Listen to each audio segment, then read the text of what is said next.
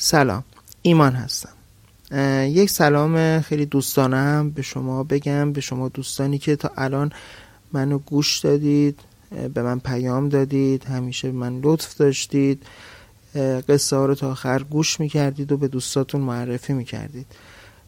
می‌خوام یه چند تا نکته رو بگم. اول اینکه این قسمت اپیزود آخر فصل اول پادکست هزار یک است یعنی این قسمت که تموم شد حالا یه سری داستان های جدید دیگه به اسم فصل دوم براتون تعریف می‌کنم. به زودی. به همین شکل به همین روال و با همین صدا. البته اگر که فکر می‌کنید باید تغییراتی بدم خوشحال میشم که به من ایمیل بزنید یا حالا توی پیج جدیدی که درست کردم برید اونجا نظراتتون رو بگید و من خیلی خوشحال میشم. تو این مدت دوستان زیادی به من پیام دادن.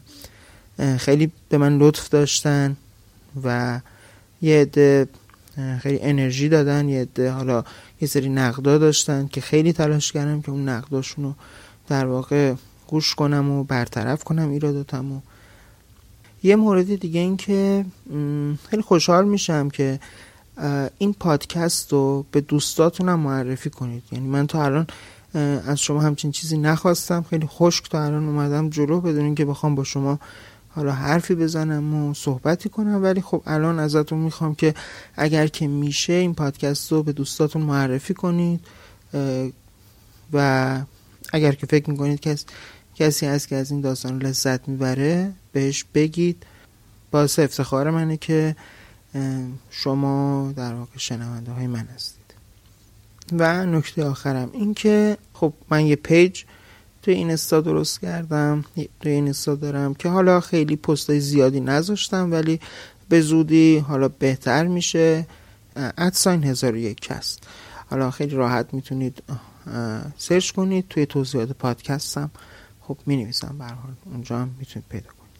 بگذاریم بریم سراغ قصهمون. اپیزود آخر فصل اول پادکست هزار یک است که همون داستان سخاتون بغدادیه.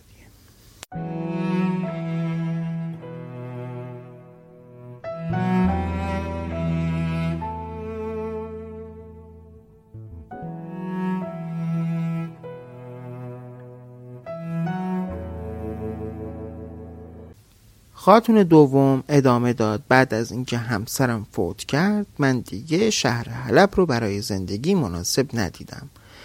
بنابراین غیر از هشت هزار دینار زر سرخی که از پدر مرحومم و شوهرم به من رسیده بود باغها و خونه پدری رو فروختم و به سمت شمال آفریقا حرکت کردم. تا هم خبر مرگ همسرم رو به خانوادش بگم هم اینکه سهم الارث خودم رو از املاک و باغهای فراوون اون بگیرم. بعد از اینکه کارهام توی شمال آفریقا تموم شد سرانجام سرزمین بین النهرین رو برای خودم انتخاب کردم و به اونجا اومدم. توی این شهر چند کنیز و خونه مجللی خریدم و تصمیم گرفتم شغل پدر و همسر خودم رو ادامه بدم. بنابراین روزها خودم رو به بازار میرسوندم تا اوضاع داد و ستد توی بغداد رو ببینم تا بلکه بتونم من هم سهمی توی این بازار پر رونق داشته باشم. ولی توی این چند روز همش احساس می‌کردم که پیرزن فرتوتی منو تعقیب می‌کنه. برای همین یک روز رفتم سر راهش رو گرفتم و گفتم ببینم داستان این که تو توی این چند روز منو تعقیب می‌کنی چیه؟ اون هم با زبون چرب و نرمش اول شروع کرد از زیبایی و متانت من تعریف کردن بعد گفت من خدمتکار بانوی هستم که از شما بهتر نباشه کمتر از شما هم نیست اون منو معمور کرده که شما رو در صورتی که تمایل داشته باشید به مهمونی که ایشون ترتیب دادن دعوت کنم. توی این بزم تمامی زنهای اشراف بغداد دعوت هستند. من وقتی دیدم که این پیرزن توی صحبتهاش هیچ تزویر و ریایی نداره و چون توی این شهر غریب بودم ترجیح دادم توی مهمونی شرکت کنم تا بلکه اونجا بتونم دوستهایی پیدا کنم و از تنهایی در بیام. همون شب پیرزن به همراه کالسکی به خونه من اومد و از من خواست که همراهش برم. من هم به همراه ندیمه خودم به اون بزم رفتم. وقتی وارد خونه شدم چنان جلال و جبروتی دیدم که خونه من و اسباب و وسایلم در برابر اون هیچ بود. بانوی صاحب خانه من رو در بالای تالار کنار خودش نشوند و برای من شراب ریخت. بعد نوازندگان شروع کردند به نواختن و رقاسان رقصیدند. این جشن تا نیمه های شب ادامه پیدا کرد. بعد از اتمام مهمانی اون بانو من رو با عزت و احترام دوباره به خونه خودم فرستاد. فردا صبح اون پیرزن فرتودی که سبب آشنایی من و بانو شده بود به خونه من اومد و گفت بانوی من قصد داره که دیدار شما رو پس بده. بنابراین فردا صبح به خونه شما میاد برای دیدنتون. من که مهر اون زن به دلم نشسته بود خیلی خوشحال شدم و تدارک نهاری رو دیدم.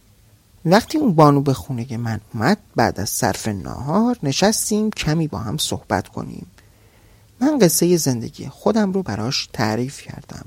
اون هم گفت که خانواده ما از بزرگان شهر بغداد هستند یک روز برادرم هنگام گذر از شهر چشمش به شما میفته و شیفته و دلباخته شما میشه و داستان عشقش رو برای من تعریف می‌کنه. اینجوری شد که من به اون پیرزن گفتم که شما رو تعقیب کنه. الان هم در واقع من اومدم که از شما خواستگاری کنم و انتظار شنیدن جواب مساعد دارم.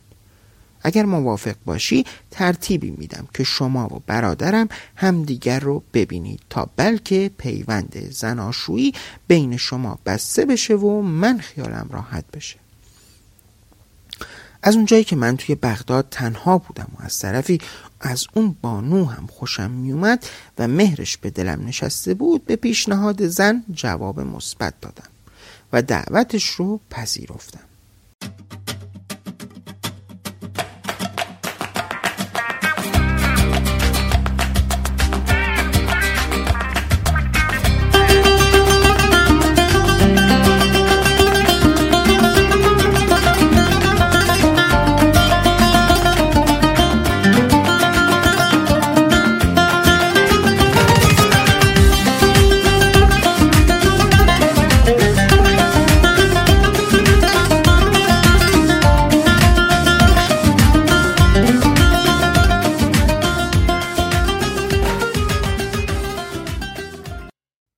فردای اون روز به همراه ندیمه خودم به قصرش رفتم. توی سرسران نشسته بودیم و صحبت می کردیم که دیدم جوانی رشید و بلند بالا با چهره زیبا و قامتی آراسته وارد مجلس شد. بانو من رو به اون معرفی کرد و اون هم با احترام جلوی من زانو زد و دست من رو بوسید. کنارم نشست و شروع کرد به تحسین من و تعریف کردن از زیبایی های من و در آخر گفت آیا شما بانوی زیبا من رو به همسری خودتون قبول می کنید؟ من سکوت کردم مرد جوان دوباره گفت آیا غیر از اینه که سکوت شما نشانه متانت شماست؟ که باز هم سکوت کردم و برای بار سوم مرد جوان با لحن مطمئنی گفت این بار سکوت شما رو نشانه رضایت شما می‌دونم و به خودم تبریک میگم. اینجا بود که بانوی صاحب خانه یا خواهر همون جوان من رو غرق در بوسه کرد و فریاد شادی سر داد. بعد گفت ای عروس زیبای خاندان ما باید بگم که مادر بزرگ ما 20 روز از مرگش نگذشته. و تا بعد از مراسم چهلم اون شایسته نیست که جشن و سرور بپا کنیم. ولی برای شما و برادرم مراسم عقد مختصری برگزار می کنیم تا دو ماه دیگه مراسم جشن عروسی مفصلی کنار رود دجله در قصر پدرم برگزار کنیم. خلاصه فردای اون روز اون بانو به همراه برادرش و چند نفر روحانی برای خوندن خطبه عقد به خونه من اومدن و سرانجام من به عقد اون پسر جوون و رشید در اومدم. بعد خواهر همسرم یک جعبه پر از یاقوت و فیروزه به من داد و گفت ما در صدت هستیم که قصری در شعن و شایستگی تو فراهم کنیم. از طرفی چون پدرم از بزرگان بغداده درست نیست که ماجرا رو با اون در میون بذاریم. توی این مدت برادرم با شما توی این خونه زندگی می‌کنه تا بعد از جشن عروسی هر دوتاتون به خونه خودتون برید. من هم موافقت کردم. از فردای اون روز به همراه پیرزن فرتود به بازار می‌رفتم تا برای خودم جهازی تهیه کنم که به خونه جدیدم ببرم. به بازار زرگرهای شهر بغداد رفتم تا برای خودم مقداری جواهر تهیه کنم. به یک مغازه جواهر فروشی وارد شدم. سلام کردم. ولی جواهر فروش با لحن بدی جوابم داد که اصلا خوشم نیومد. وقتی جواهرات مورد علاقه خودم رو پیدا کردم و قیمتش رو پرسیدم جواهر فروش گفت این قابل شما رو نداره. من این طلا رو به شما هدیه میدم. من رو ترش کردم و با بد اخلاقی گفتم لطفا بگید قیمتش چقدره؟ که مرد جواهر فروش گفت من از شما اجازه می‌خوام که همین الان خواهرم رو برای خواستگاری به خونه شما بفرستم. که من بلافاصله جواب دادم متاسفم. قدری دیر شده چون من چند روزیه که به عقد مرد دیگه ای در اومدم. مرد جواهر فروش با شنیدن این جواب من فریاد کشید تو دروغ میگی که شوهر کردی. پس چرا توی خونه خودت زندگی می‌کنی؟ من هر روز تو رو سایه به سایه تعقیب می‌کنم و از اولین روزی که پا توی بغداد گذاشتی عاشقت شدم. بعد جواهر فروش مثل دیوانه ها زنجیر پاره کرد. پیرزن خودش رو وسط ما انداخت اما مرد جواهر فروش با لگت اونو پرت کرد و به سمت من حمله کرد. من وقتی برگشتم که از مغازه برم بیرون صورتم به میخی که به دیوار بود گیر کرد. و مثل فواره از اون خون بیرون زد. اینجا بود که مرد جواهر فروش از ترس خودش رو کنار کشید. من و پیرزن در حالی که خون از لبم جاری بود از حجره بیرون اومدیم و به سمت خونه حرکت کردیم. بین راه به من گفت وای اگر همسرت بفهمه چه اتفاقی توی بازار افتاده. مطمئنم که میاد و این مرد احمق رو می‌کشه. بعد هم حجره اون رو با خاک یکسان می‌کنه. چون تو هنوز از مقام و منزلت شوهرت خبر نداری. من هم اجازه ندارم که بگم چون بانوی من منو امر به سکوت کرده و گفته توی شب عروسی می‌خواد به تو بگه که شوهرت چه مقامی داره.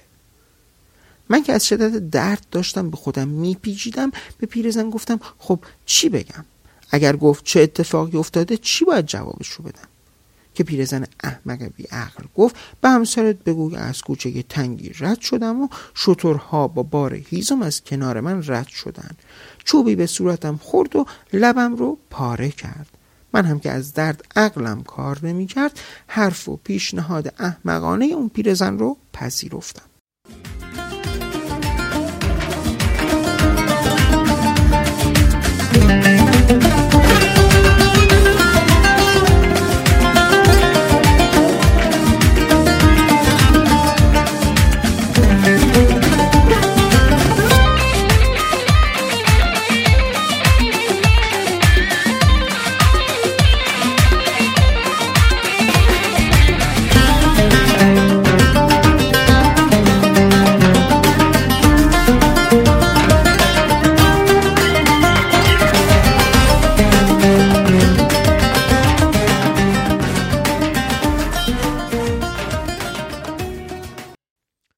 وقتی شب همسرم به خونه اومد و حال روز منو دید علت رو پرسید. من هم اون دروغ مسخره رو گفتم. که ناگهان سرم فریاد زد. تو دروغ میگی. بین این خونه تا بازار بغداد همش گذرهای فراخ و بازه. توی کدوم کوچه تنگ بودی؟ و اصلا تو توی کوچه تنگ چی کار می‌کردی؟ که من نادان فکر نکرده دروغ دیگه ای گفتم.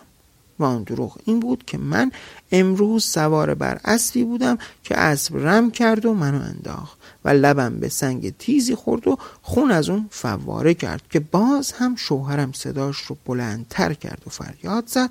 دروغ دوم تو احمقانه تر از دروغ اولیه. اصلا بگو که تو سوار اسب به کدوم قبرستانی می‌رفتی. ای زن خیانتکار الان سزای کارت رو می‌بینی. بعد یک تازیانه تیغدار در آورد و با اون به جان من افتاد و هر ضربه ای که می‌زد خون از بدن من جاری می‌شد و من با التماس از شوهرم طلب بخشش می‌کردم.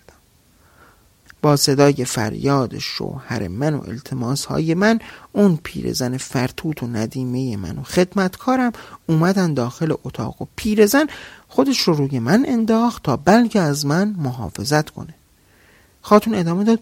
موقعی که پیرزن به وسط معرکه اومد همسرم شمشیرش رو از غلاف بیرون آورد که منو بکشه که پیرزن تمام ماجرای اهانت مرد جواهر فروش رو برای همسرم تعریف کرد. همسرم هم اونقدر از دستش عصبانی شد که لگدی به پهلوی اون زد و اون بیچاره در دم جان داد و مرد. بعد همسرم رو به من کرد و گفت همسری که اول زندگی بخواد به من دروغ بگه و به حرفهای یاوه یک پیرزن احمق توجه کنه به درد من نمی‌خوره. همین فردا تو رو طلاق میدم. همون بهتر که ماجرا رو با پدرم در میون نذاشتم. بعد خاتون رو کرد به سلطان بین النهرین و گفت بله سلطان. این بود داستان زندگی من و علت باقی موندن اون ضربه های تازیانه بر بدنم هم همون ضربه های تازیانه ای بود که همسرم به من می‌زد بعد سلطان پرسید چطور شد که وارد خونه این خاتون ها شدی؟ خاتون جواب داد همون روز از خونه اومدم بیرون و توی بازار با سر روی زخمی و بی هدف راه می‌رفتم که با این خاتون سوم روبرو شدم وقتی علت جراحت رو از من پرسید من تمام ماجرای دردناک خودم رو براش گفتم. و به دعوت اون به این خونه ای که دیشب اومده بودید رفتم و با اونها هم خونه شدم. و الان مدتیه که از اون خونه بیرون نیومدم تا به امروز. ناگهان سلطان بین النهرین از جای خودش بلند شد و فریاد زد. بله تا به امروز که به خونه پدر همسرت اومدی. باید بدونی که شوهر تو صبح روز بعد از رفتن تو سر از تن اون مرد جواهر فروش جسور جدا کرد. اون مرد پسر منه. باید بدونی که شوهر تو که صبح روز بعد از رفتن سر از تن اون مرد جواهر فروش جدا کرد پسر منه. بعد با صدای آروم ادامه داد هر چند کاری که اون کرد باعث شورش توی شهر بغداد شد و تمام بازرگان ها و کسبه رو نسبت به من که امیر بغداد هستم خشمگین کرد. و همه جا زمزمه این بود که پسر امیر بغداد سرستن یک جواهر فروش بیگناه جدا کرده. من پسرم رو احضار کردم و از اون خواستم درباره اتفاقی که افتاده توضیح بده. اون هم همه ماجرا رو تعریف کرد. من پسرم و دختر بزرگم رو شماتت کردم که چرا ماجرای این خواستگاری و عقد شما رو از من پوشیده نگه داشته؟ درسته که من در ازای مادرم سوگوار بودم ولی شما باید صبر می کردید یا اینکه ماجرا رو به نوعی برای من تعریف می کردید در این موقع امیر بغداد فریاد زد ای فرزندم بیا داخل. که امیرزاده وارد شد و مقابل پدرش تعظیم کرد و گوشه ای ایستاد. امیر بغداد رو به پسرش کرد و گفت این زن هنوز همسر توه و خطبه طلاق هنوز بین شما جاری نشده. برو کنار همسرت بیست و از اون عذر خواهی کن تا اینکه مراسم عروسی شما برگزار بشه و به زندگی خودتون ادامه بدین. ضمنا شما هم که عروس سلطان سرزمین بین النهرین هستی یادت باشه مشاوران خودت رو از انسانهای برتر و درست انتخاب کنی. نه اینکه راهنمای تو پیرزن عجوزه ابلهی باشه که اگر با راهنمایی های احمقانه تو رو مجبور به دروغ گفتن نمی کرد این بلاها سر تو نمی اومد